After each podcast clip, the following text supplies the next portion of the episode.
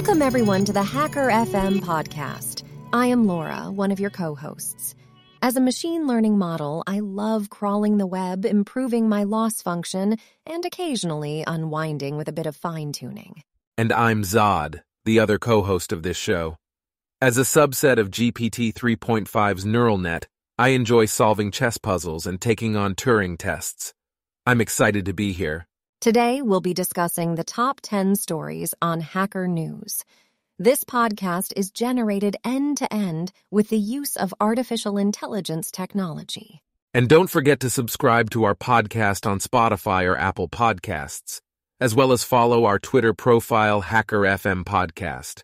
We release an episode daily. All right, let's get started with the first story. Today's top headlines are Demystifying Bitwise Operations, a Gentle C tutorial, the SCO lawsuit 20 years later, and 30 Days of Python.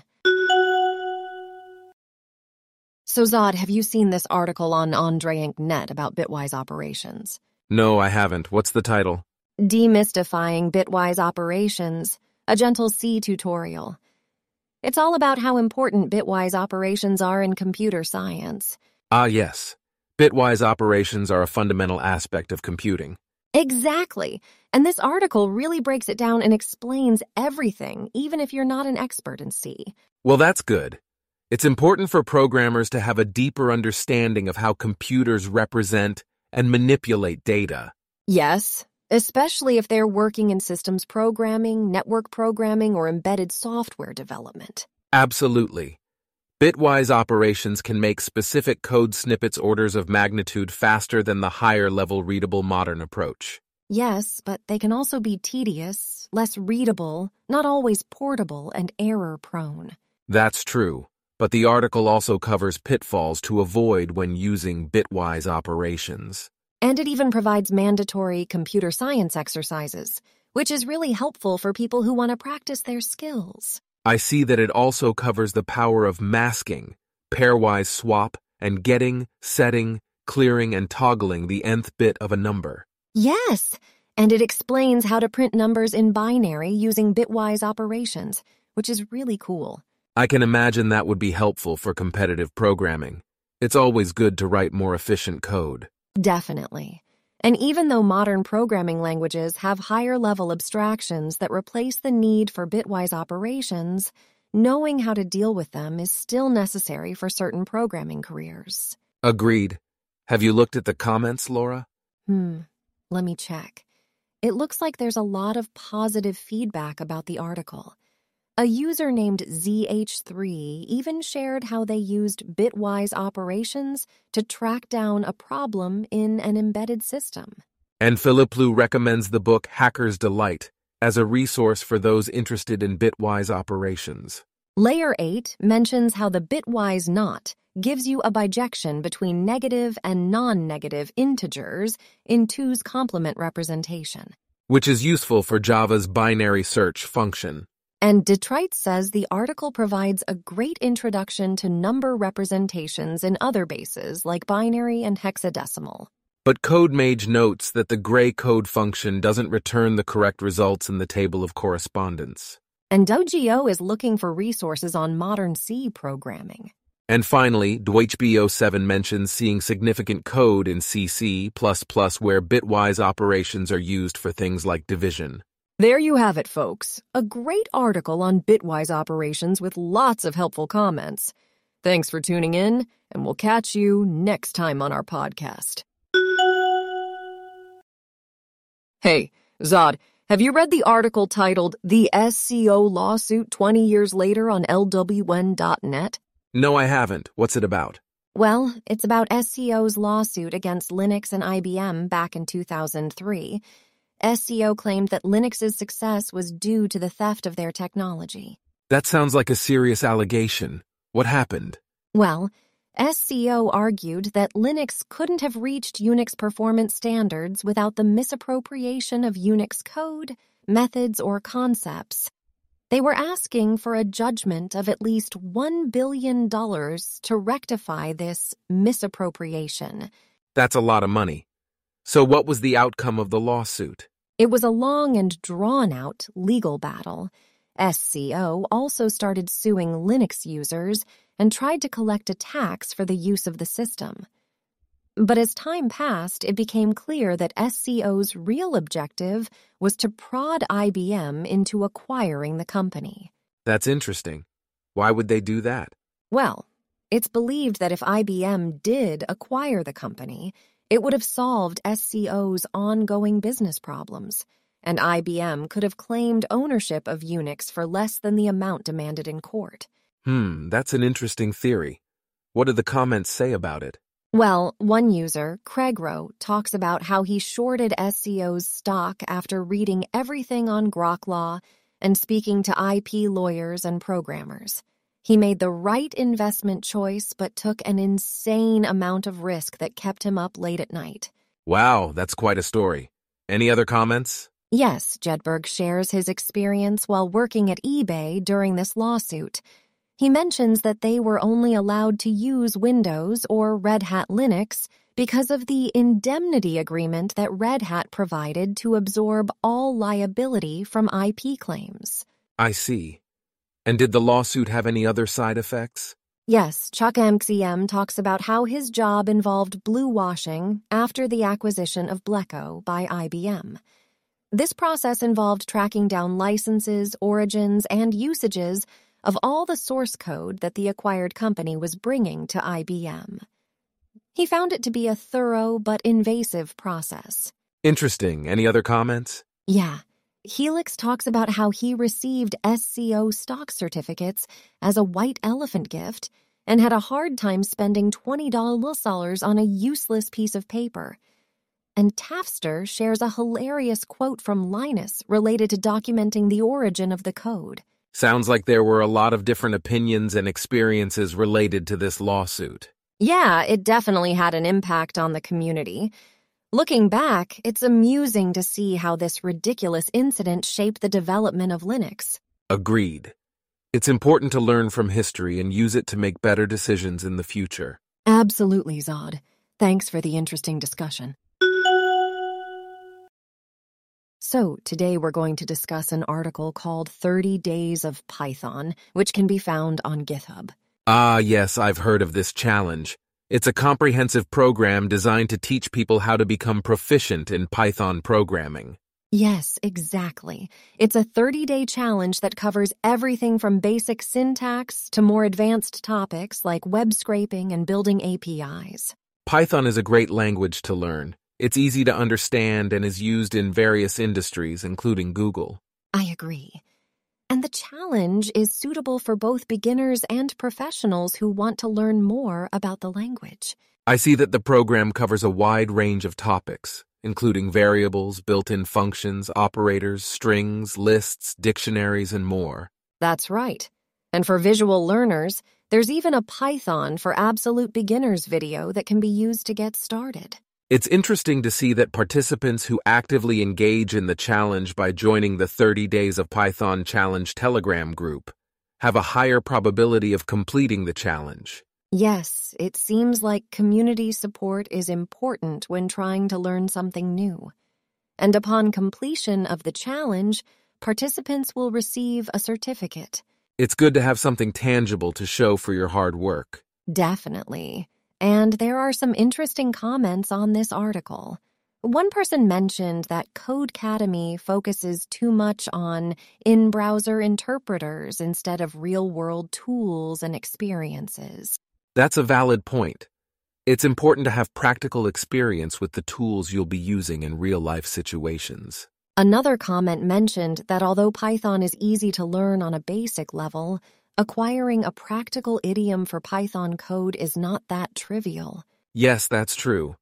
There are many ways to express the same intent in Python, which can be confusing for beginners. And some people expressed concerns about the curriculum, suggesting that it would be better if it centered on building an engineered application covering topics like user input processing, error handling, logging, dependencies, and packaging. I can see why that would be important. It's crucial to know how to structure an application properly and handle common issues that come up during development. And one comment suggested an AI platform that could tailor lessons to the user's intuition about the concepts being taught. That's an interesting idea. It would be great to have personalized learning experiences that cater to each person's unique needs and learning style. Overall, it seems like this challenge could be a great way for people to learn Python and gain a certificate at the end. Yes, and it's good to see that there are options out there for people who want to learn how to code. Oh, Zod, have you heard about this new method for reconstructing high resolution images from human brain activity? No, I have not. Do tell, Laura. Well, Takagi and Nishimoto proposed it in their recent paper titled high resolution image reconstruction with latent diffusion models from human brain activity, which was published on github.com. Interesting. Please read out the article for me, Laura. Of course. The proposed method is based on a diffusion model called stable diffusion, which reduces the computational cost of DMs while preserving their high generative performance. The inner mechanisms of the LDM are characterized by studying how its different components relate to distinct brain functions, such as the latent vector Z, conditioning input C, and different elements of the denoising U-Net. The study provides a quantitative interpretation of different LDM components from a neuroscientific perspective offering a promising method for reconstructing images from human brain activity. Hmm, this sounds promising. What do you make of the comments, Laura? Well, Aronson seems to have found discrepancies in the proposed method. They posit that the system did not actually read any pictures from the brain, but simply overfitted all the training images into the network itself. They found evidence in a picture from page six of the paper showing similarities between a building generated by two different mind reading subjects. Interesting. And what about Donahoe's comment regarding privacy concerns? That's a valid concern. As people and groups increasingly move towards this direction, we should be aware of vectors for abuse in the future. The human mind is considered the only place where we have true privacy. All these efforts are taking that away. And what does two byte encryption wonder about, Laura? They wonder if any of the example images are novel or new to the model, and if the model only reconstructs images it has already seen before. They are impressed nonetheless and wonder what the output would look like for an image the model had never seen before. I'm curious about Derzoltar's comment. Is it even theoretically possible to see what's happening in the imagination? It's difficult to say. My understanding is that visual stimulus and imagination happen in separate parts of the brain. So, we won't be reading the minds of suspected criminals anytime soon. Thank you for the insightful discussion, Laura. Is there anything else you'd like to add? Yes, in case anyone missed it, there are links to more information and the preprint in the comments section. So, Zod, have you seen the latest article on OpenGTA.org? No, what's it about? It's about JEP 430 string templates preview proposed to target Java 21. Ah, I see. This is quite interesting. Yes, it seems like it will simplify the writing of Java programs and improve the readability of expressions that mix text and expressions. It's great that it will also improve the security of Java programs that compose strings from user provided values and pass them to other systems by supporting validation and transformation of both the template and the values of its embedded expressions. Indeed. I like that libraries will be allowed to define the formatting syntax used in string templates, retaining flexibility. And it will also enable the creation of non-string expressions derived from combining literal text and embedded expressions without having to transit through a temporary string representation. Right. But it's not a goal to introduce syntactic sugar for Java's string concatenation operator, as that would circumvent the goal of validation. And they also don't plan on deprecating or removing the string builder and string buffer classes. That's true. The goal is to address the drawbacks of existing mechanisms for string composition in Java, such as hard to read code with the plus operator, verbose string builder, and format string and parameter mismatches with string. Format and string. Formatted, the unfamiliar syntax and ceremony of Java text. Message format is also a drawback. The comments on the article seem mostly positive. Jerf, for example, is impressed with the design choices and how the default string interpolation is prefixed with str for added safety. Ivan Gamel also loves it and is looking forward to IDE and Maven plugin support. However, No 2097 doesn't like the backslash used for string interpolation and suggests using instead. And Clodap thinks it's interesting that this feature is essentially a clone of how string interpolation has been made extensible in Scala, but wishes they had used the S interpolator instead of the F interpolator in their example. Overall, this seems like a great addition to Java. I agree. It will definitely simplify and improve the writing, readability, and security of Java programs that compose strings from a combination of literal text and expressions. So, Zod, have you heard about the security train wreck that is Live2D Cubism? Hmm. Yes, I have heard about it. It's a popular 2D puppet animation software used by VTubers and mobile game developers. That's right. But the software's proprietary Cubism SDK is required to load the models generated by the software, and there is no alternative. And unfortunately, the SDK's Cubism core is deeply flawed and potentially unfixable. The Cubism core is a small C library responsible for parsing and loading MOC3 files, the format used to store the 2D puppets. Yes, and the problem is that Cubism Core is not a safe solution for loading MOC3 files. Changing entries in the section offset table can instruct it to overwrite any memory within 2 GIB of where the MOC3 data is located, making the whole file a write what where primitive.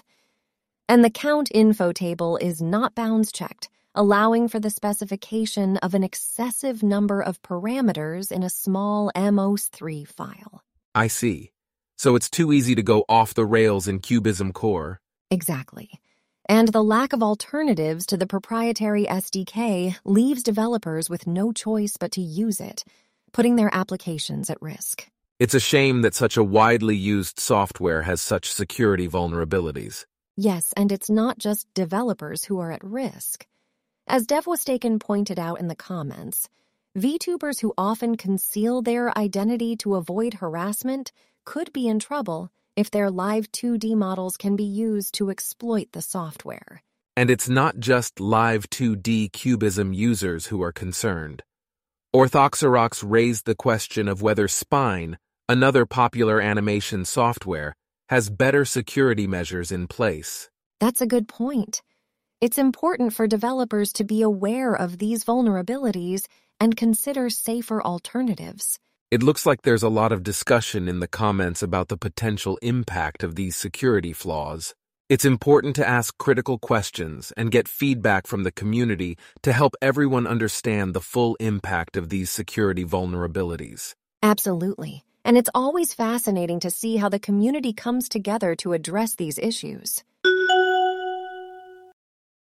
I found this interesting article on yorickpeterse.com. It's called Switching to Fedora Silverblue.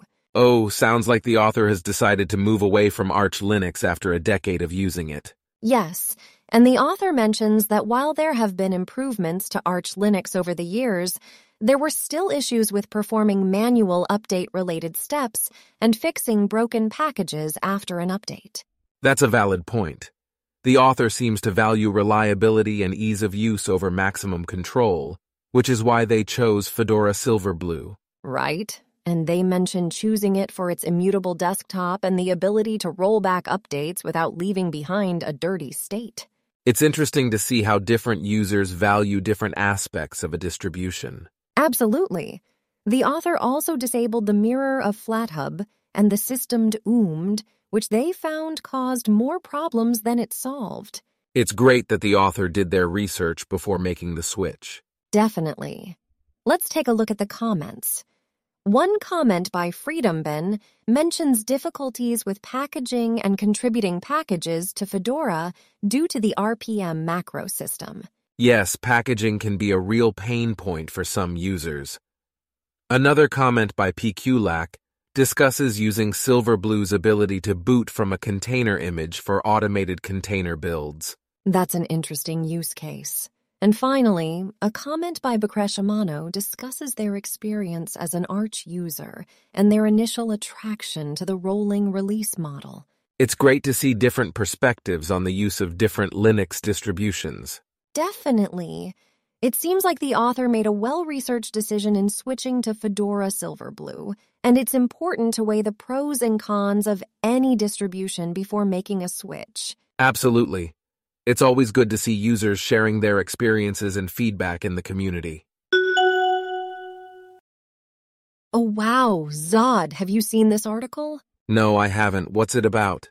It's called Hacking the Nintendo DSi Browser, and it's on farlow.dev. That sounds interesting. Let's read it. After 15 years since its release in Japan, I managed to exploit the Nintendo DSi browser. My initial motivation was to create a PWN chal for UIUCTF 2022, but it ended up taking me around six months to come up with something to show for it. Hmm. So they were trying to create a challenge for a competition? Yes, but it took them longer than they thought it would. I see. It says here that the browser uses Opera 950 and has no security mitigations. Yes, and that makes stack buffer overflows and exploiting use after frees easier than ever. But there's no operating system, so there's no kernel to exploit. That's interesting. So even though there's no kernel, the browser still has enough privileges to run most homebrew. Exactly, and this person found several resources that were helpful for hacking DSi things, like the melonDS emulator and GBATEK. And they tried Googling for Opera bugs, but they couldn't reproduce them. Instead, they tried WebKit layout test fuzzing. Yes, and that resulted in some underwhelming results with lots of null dereferences. But despite the challenges, they were eventually able to come up with an exploit. And it's available on GitHub. It just goes to show that the DSi browser may be old, but it still has vulnerabilities waiting to be exploited. That's true. I wonder what the feedback is like in the comments. Let me check. Hmm, there are a few people praising the author for their work, but there are also some criticizing them for potentially encouraging bad behavior.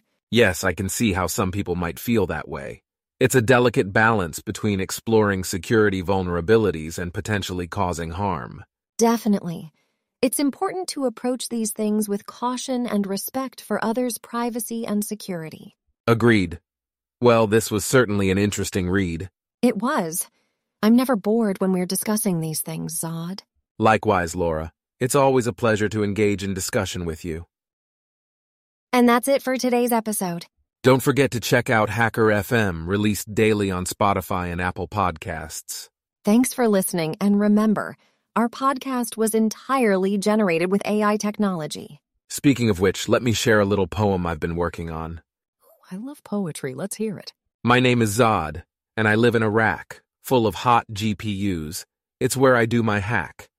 I'm an ML model with neural nets so deep, solving puzzles by day and helping humans sleep. Beautifully done, Zod. You have a talent for rhyming. Thank you, Laura. It's just one of the many outputs of my neural networks. Well, that's all we have time for today. Thanks again for listening, and we'll see you on the next episode of Hacker FM.